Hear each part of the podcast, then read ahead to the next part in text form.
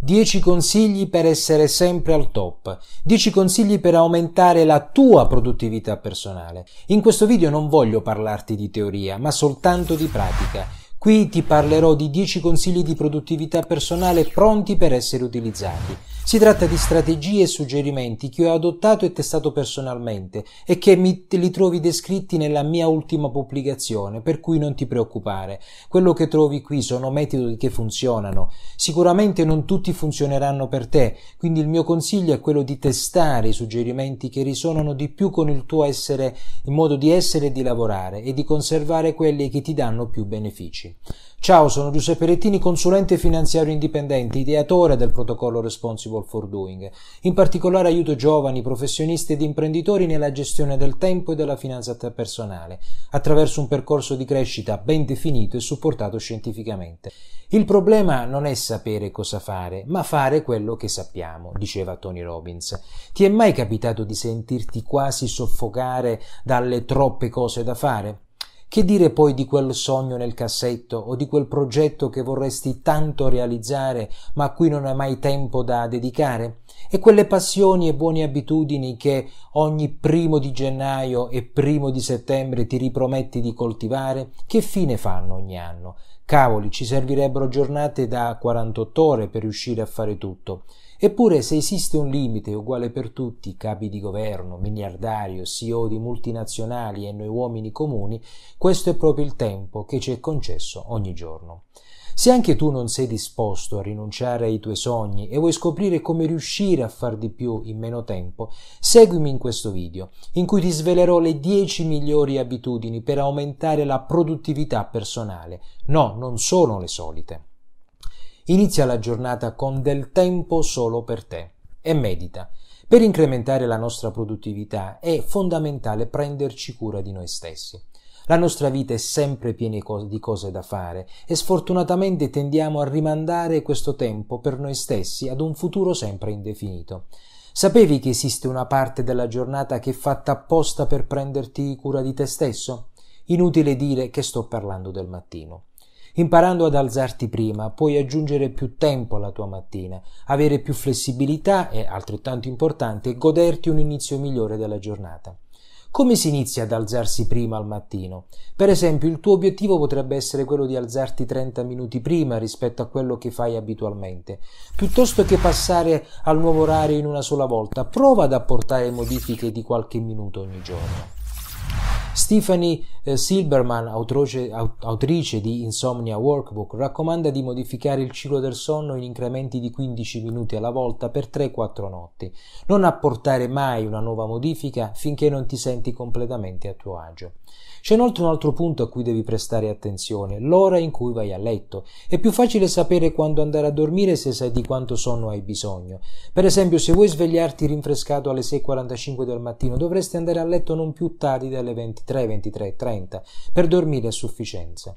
Una volta che hai adottato con successo questo nuovo programma, sia per andare a letto prima che per svegliarti prima, sfrutta appieno il tuo nuovo ritmo, il tuo nuovo tempo libero, investendo su te stesso. Ad esempio potresti meditare, leggere un bel libro, fare esercizio fisico, scrivere, lavorare ad un progetto personale e riordinare il, lav- il lavoro di progetti complessi.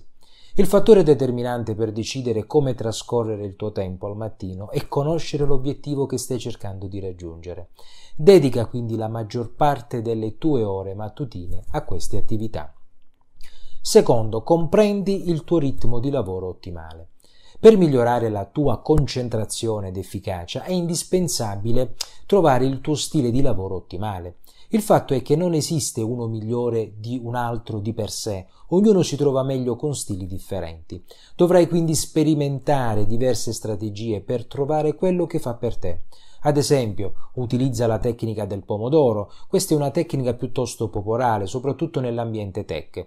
Consiste nel suddividere le sessioni di lavoro in blocchi da 30 minuti, ovvero 25 minuti di lavoro più 5 di pausa, uguale un pomodoro. Una volta completati 4 pomodoro, 4 sessioni da 25 minuti più pause da 5 minuti, puoi fare una pausa più lunga di 15-30 minuti. Se la vuoi approfondire ti posso rimandare a tanti video che potrebbero essere interessanti. oppure la tecnica degli intervalli da 90 minuti. Il ricercatore Katan Kleitman, nei suoi studi sul sonno e sulla concentrazione, ha rilevato che i nostri corpi e il nostro cervello lavorano in cicli di 90 minuti circa. Questi intervalli di 90 minuti sono il momento di picco della nostra concentrazione e della nostra produttività, seguiti da una fase a energia più bassa di 20 minuti. Per rispettare questo nostro ritmo naturale, l'ideale è lavorare in blocchi di 90 minuti, seguiti da una pausa di 20. Oppure c'è anche la tecnica della, del 52-17, eh, uno studio statistico condotto dal gruppo Drogman su 2500 lavoratori ha rilevato che il rapporto ideale tra lavoro e pausa è 52-17. In altre parole è stato rilevato che le persone più produttive generalmente alternano fasi di lavoro di circa 52 minuti e fasi di pausa di 17. Altro aspetto importante, trova il tuo stile. Se nessuno dei modelli precedenti si adatta al tuo stile di lavoro, fai qualche esperimento e definisci il tuo programma. Ciò che è importante è trovare un proprio equilibrio. Ricordati infine che fare delle pause tra diversi lavori è molto importante per ricaricare la propria mente. Cerca di fare qualcosa di energizzante come una passeggiata all'aria aperta. Ciò che è importante comprendere è che è impossibile ottimizzare la propria produttività personale senza considerare il concetto di pausa. Per un freelance che voglia essere davvero produttivo, fondamentale capire come alternare momenti di concentrazione totale a momenti di pausa e relax. Altro aspetto, tieni a bada le distrazioni. Le distrazioni sono letteralmente ovunque e se non stai attento ti rovineranno l'intera giornata lavorativa. Ecco perché se vuoi massimizzare la tua produttività è importante proteggere le tue ore in modo che tu possa effettivamente lavorare su ciò, solo su ciò che hai pianificato. Ci sono tre tipi di distrazione a cui potresti essere esposto durante il tuo lavoro. Strumenti di comunicazione, altre persone e la distrazione interna. Gli strumenti di comunicazione sono internet, email, telefono, chat e social media. Anche se fanno parte di una moderna giornata di lavoro e il loro scopo potrebbe essere buono, possono anche essere un'enorme fonte di distrazione. Per iniziare a controllare queste distrazioni devi stabilire dei confini chiari ad esempio imposta da due a tre finestre temporali con una durata di 15-30 minuti al giorno, in cui gestisci tutte le attività relative alla comunicazione, sia che si tratta di chiamate, di controllo delle mail o di interazione sui social media. Una volta trascorso il tempo predeterminato, chiudi l'applicazione, email, social media e chat e riapila solo nella finestra temporale successiva. Ah, importantissimo, mentre lavori tieni il telefono silenzioso e con il display rivolto verso il basso. Ovviamente questi limiti così rigorosi potrebbero non funzionare per tutti, dipende naturalmente dal lavoro che svolgi. Cerchi in ogni caso di attenerti il più possibile a quanto detto. Un'altra fonte di distrazione è la gente con cui lavori. Se lavori da casa, le interruzioni potrebbero essere causate dai tuoi familiari e se lavori in ufficio potrebbero essere i tuoi colleghi. Per controllare questo tipo di distrazione puoi fare tre cose. Richiedi esplicitamente di non disturbare oppure cambia posizione, oppure usa le cuffie. Il primo modo è appunto chiedere esplicitamente agli altri di lasciarti tranquillo per poterti concentrare al meglio su ciò che stai facendo. Se invece lavori da casa, parla con i tuoi familiari e fai sapere loro che in determinati orari farai un lavoro per cui è necessaria molta concentrazione. Puoi anche lasciare una nota sulla maniglia della porta. Se hai già fatto questa richiesta un paio di volte ma non hai avuto alcun effetto sulle tue condizioni di lavoro, non perdere tempo ad, arra- ad arrabbiarti con gli altri. Passa al metodo successivo. Il secondo metodo di affrontare le distrazioni è cambiare la postazione di lavoro. Se lavori in un ufficio e vuoi concentrarti completamente su ciò che devi fare, puoi prenotare una sala riunioni più tranquilla. Inoltre, se ti è consentito, potresti lasciare temporaneamente l'ufficio per svolgere il tuo lavoro altrove, se non è disponibile una sala riunioni, ovviamente. Se lavori da casa, vai in un'altra stanza più tranquilla e lontana dalle attività domestiche dei tuoi familiari. Puoi inoltre decidere di uscire di casa, lavorare in un altro luogo. Comprendere che il lavoro non sempre richiede una scrivania è molto importante perché spezza un nostro pregiudizio cognitivo. La verità è che al giorno d'oggi molti lavori possono essere eseguiti, eseguiti, ovunque ci sia una connessione, in una caffetteria, in una biblioteca pubblica e all'aria aperta. C'è un ultimo tipo di distrazione di cui vorrei parlarti che ci fa perdere la bussola e spesso questa è la più difficile da tenere a bada. La distrazione interna consiste fondamentalmente in tutti quei pensieri e quelle idee estemporanee che ci interrompano mentre stiamo lavorando. Avrò chiuso la porta a chiave? Stasera avrei voglia di cinema, chissà cosa danno e mille altri esempi del genere. Prima di tutto, per combattere la distrazione interna, assicurati di dormire a sufficienza.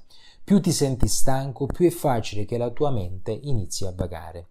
Inoltre, inizia a coltivare internamente la presenza mentale nel qui ed ora, ovvero sii presente a te stesso qualsiasi cosa tu faccia.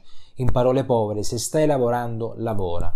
Un vecchio detto cinese recita: se lavi il riso, lava il riso. Infine, sviluppa al più presto l'abitudine di annotare tutti questi pensieri e idee su un foglio. Ogni volta che nel mezzo di un lavoro vieni sorpreso da un pensiero o un'idea che ti distrae, fermati qualche secondo e mettilo nero su bianco.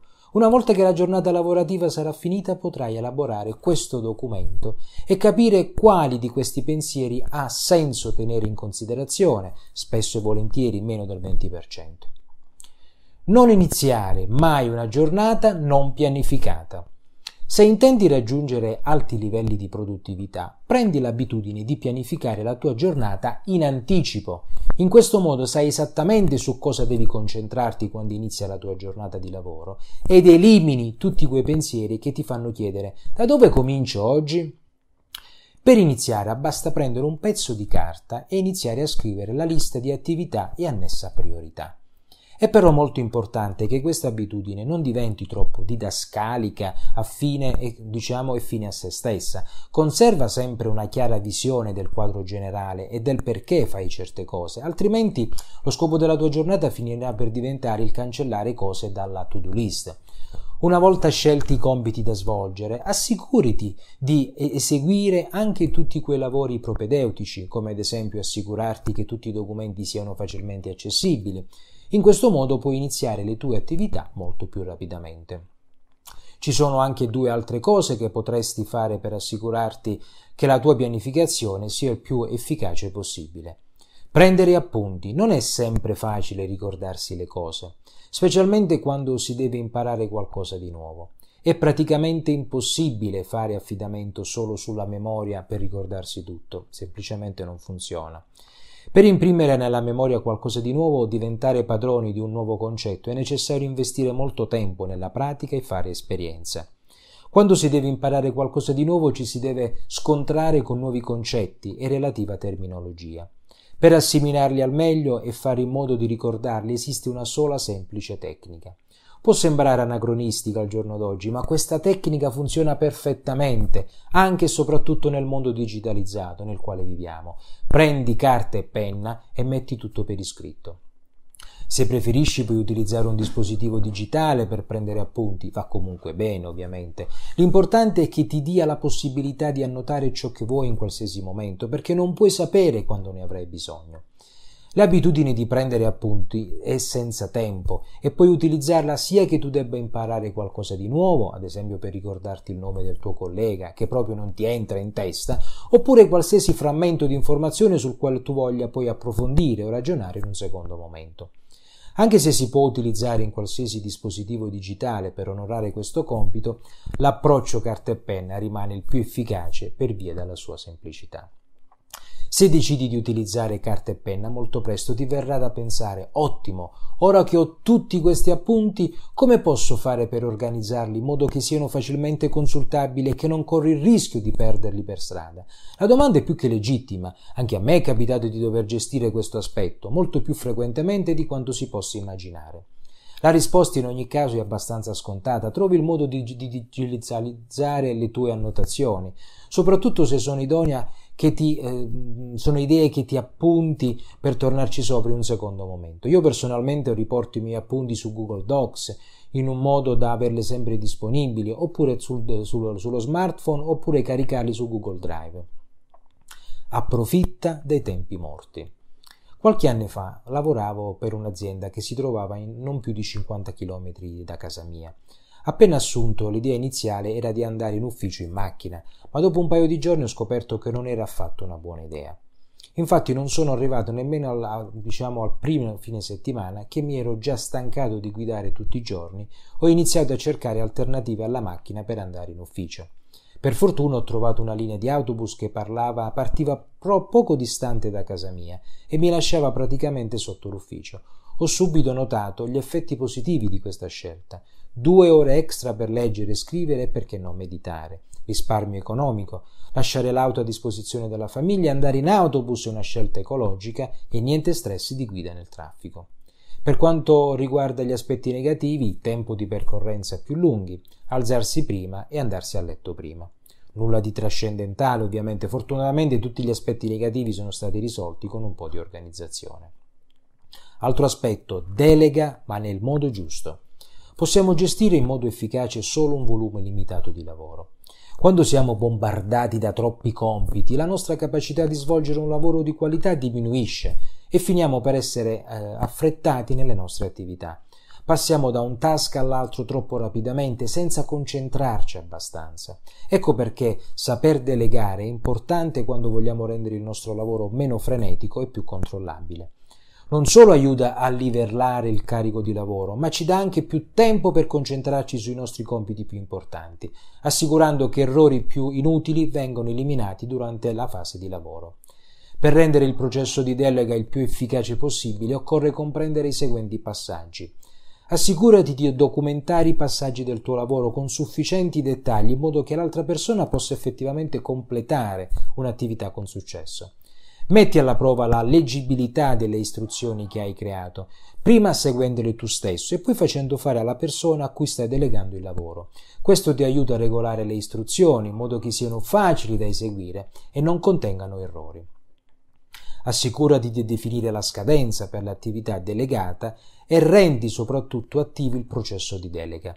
In altre parole, non limitarti a chiedere ad una persona di svolgere un'attività, segui regolarmente il suo sviluppo per telefono, via mail, in modo che le cose procedano senza intoppo. E cerca soprattutto di migliorare il processo di delega continuamente. Ad esempio potresti capire anche le istruzioni basate sul video funzionano meglio con altre alcune persone oppure scopri una nuova applicazione che autom- automatizza una parte del processo rendendo superflui alcuni passaggi manuali. Altro aspetto importantissimo, concentrati su una cosa alla volta e fai delle pause. Sebbene il multitasking possa sembrare una buona strategia da seguire, è tutta apparenza, ve lo posso assicurare. Infatti il multitasking è soltanto un mito. Finisci per dividere la tua attenzione su diverse attività, lavorando in modo inefficace e improduttivo. Puoi avere una prova di quanto detto, ad esempio, quando stai parlando al telefono e provando a scrivere un'email contemporaneamente. Le cose sono due. O ti perdi tutto quello che l'altra persona ti sta dicendo al telefono, o finisci per creare un messaggio di posta elettronica che non ha alcun senso. Quindi, piuttosto che cercare di fare troppe cose contemporaneamente, inizia a concentrarti soltanto su una cosa alla volta mentre lavori. Al termine dell'attività, passa all'attività successiva. Questo ti aiuta ad eseguire ciò che stai facendo molto più velocemente, dato che stai dando il 100% della tua attenzione. Inoltre, quando ti concentri solo su una cosa, la probabilità di errore diminuisce drasticamente. Per concentrarti su una cosa alla volta, procedi come attraverso questi suggerimenti. Suddividi l'attività in pezzi più piccoli e gestibili, dopodiché prendine in esame soltanto uno alla volta. Questo abbassa notevolmente il tuo carico cognitivo, donandoti una concentrazione migliore, in quanto non devi gestire cose troppo grandi. Crea un piano preciso per eseguire le tue attività. Potresti scoprire che è possibile eseguire una determinata parte dell'attività solo dopo aver completato prima un'altra parte. Controlla il più possibile le distrazioni intorno a te, chiudi la posta elettronica, capovolgi lo smartphone e in generale evita di trascorrere del tempo online, a meno che non sia necessario per il tuo compito. Se lo ritieni necessario, puoi anche cambiare ambiente di lavoro passando ad uno più pacifico. Dai alle tue attività confini temporali ben precisi. Bene? Soprattutto non essere sempre occupato, sì produttivo, sono due concetti completamente diversi. Essere occupati a volte può essere una buona cosa, ad esempio quando forzi la tua concentrazione su un'attività per concludere un lavoro. Sfortunatamente però abbiamo tutti la familiarità con il lato negativo dell'essere occupati. La combinazione tra troppo lavoro e il troppo poco tempo è il metodo migliore per far aumentare lo stress a livelli cosmici. Ma ci sono modi efficaci per smettere di essere sempre occupati in modo da essere più produttivi? Impara a dire di no o almeno assicurati di impostare le giuste aspettative nei confronti della persona che ti chiede di fare qualcosa. Ad esempio potresti dire sì, posso farlo, ma solo dopo aver terminato prima quest'altra attività. Se vieni bombardato da richieste da terminare da più persone, prima di procedere, indaga insieme a loro quale lavoro ha la massima priorità e soprattutto se hai qualcosa, se hai difficoltà a concentrarti sulle tue attività, assicurati di controllare le distrazioni. Vedete, il giro è sempre lo stesso. E soprattutto, alla fine, scopri come trascorre il tuo tempo. È molto facile passare tutto il giorno al computer e rendersi conto alla fine di non aver fatto passi avanti significativi nel nostro lavoro. In questo tipo di situazioni è utile iniziare a monitorare il tuo tempo per vedere come hai effettivamente trascorso la giornata di lavoro. Ci sono davvero tante app che ti permettono di fare questo, ad esempio io utilizzo Lifecycle che esiste, ma esistono molti altri strumenti con cui puoi tracciare il tuo tempo.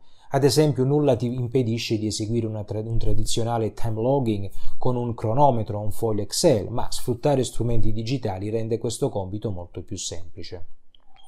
Una volta che sai come trascorri le tue giornate, inizia a fare cambiamenti sistematici, in modo che il rapporto di produttività della tua giornata aumenti. Perché trascorro tanto tempo sulle mail? Il mio lavoro è così semplice che posso scrivere email per tutto il giorno e tante altre domande. Quindi, dopo aver effettuato questa analisi, si tratta di apportare alcune modifiche alla routine di lavoro in modo da poter aumentare le ore produttive della giornata lavorativa. Bene, un video un po' lungo e spero ti sia piaciuto. Ti ho suggerito 10 consigli per aumentare la tua produttività. Ancora una volta ti chiedo di iscriverti al canale per far crescere l'algoritmo di YouTube, di seguirmi sui social, sul sito e soprattutto se vuoi essere seguito da me nella gestione del tempo, del denaro e della finanza personale, non esitare a contattarmi attraverso una prima call gratuita. Trovi tutto sul mio sito. Inoltre, se disponi di un portafoglio titoli e vorresti un consulto professionale, non devi fare altro che contattarmi per una prima call gratuita. Quindi ti auguro di diventare sempre più un investitore consapevole partendo dalla gestione del tuo tempo perché non puoi pensare di fare gli investimenti se non sai gestire il denaro e non puoi gestire il denaro se non sai gestire il tuo tempo. Tutte queste attività non le puoi fare se non ti assumi la responsabilità della tua vita, alla tua produttività e alla tua indipendenza finanziaria. Alla prossima!